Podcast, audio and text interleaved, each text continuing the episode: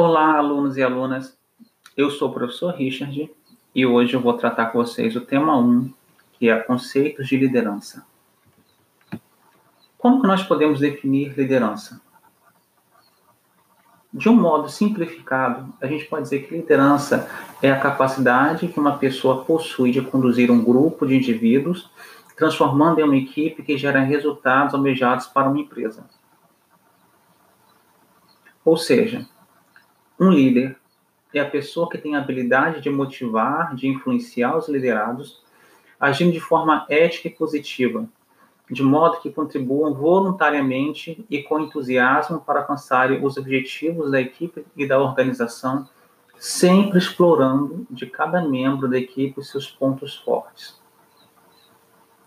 A liderança, gente, para ela funcionar bem, não pode haver coerção, não pode haver repressão. Não, é algo que o líder ele tem que ter a habilidade de influenciar a pessoa, motivar ela a realizar uma atividade para o bem da organização, para o bem daquela equipe, formar um elo de, de relacionamento mútuo, de compromisso, de engajamento de todos.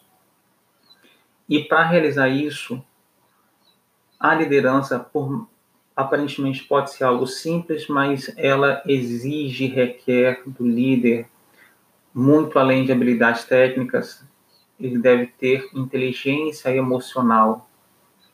Por quê? Porque ele vai precisar lidar com os lados emocional e psicológico dos liderados, de modo que eles sejam capazes de atender às expectativas pessoais e profissionais tanto deles quanto da organização e buscando sempre trabalhar em, em uníssono.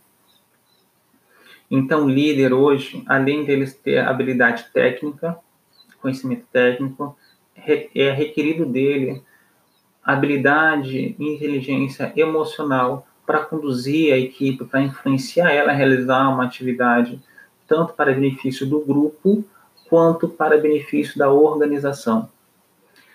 Em geral, os líderes apresentam as seguintes características: objetividade, que são que atitude positiva, que é o que atitude positiva. Ele sabe compreender os outros. Esse tipo de compreensão pode se traduzir em uma palavra empatia. Ele tem flexibilidade, ele sabe lidar com as circunstâncias e com as, as, as variáveis não controláveis, então é necessário flexibilidade. Possui capacidade de comunicação. Ele tem autoridade e sabe usar isso de uma forma positiva. E tem maturidade comportamento estável e previsível, ou seja, maturidade emocional comprometimento.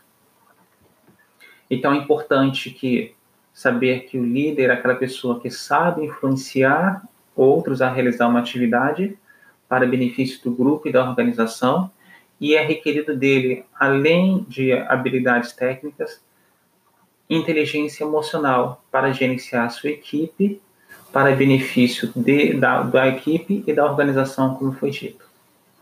Bom, por hoje é isso e aguardem o próximo áudio. Até breve.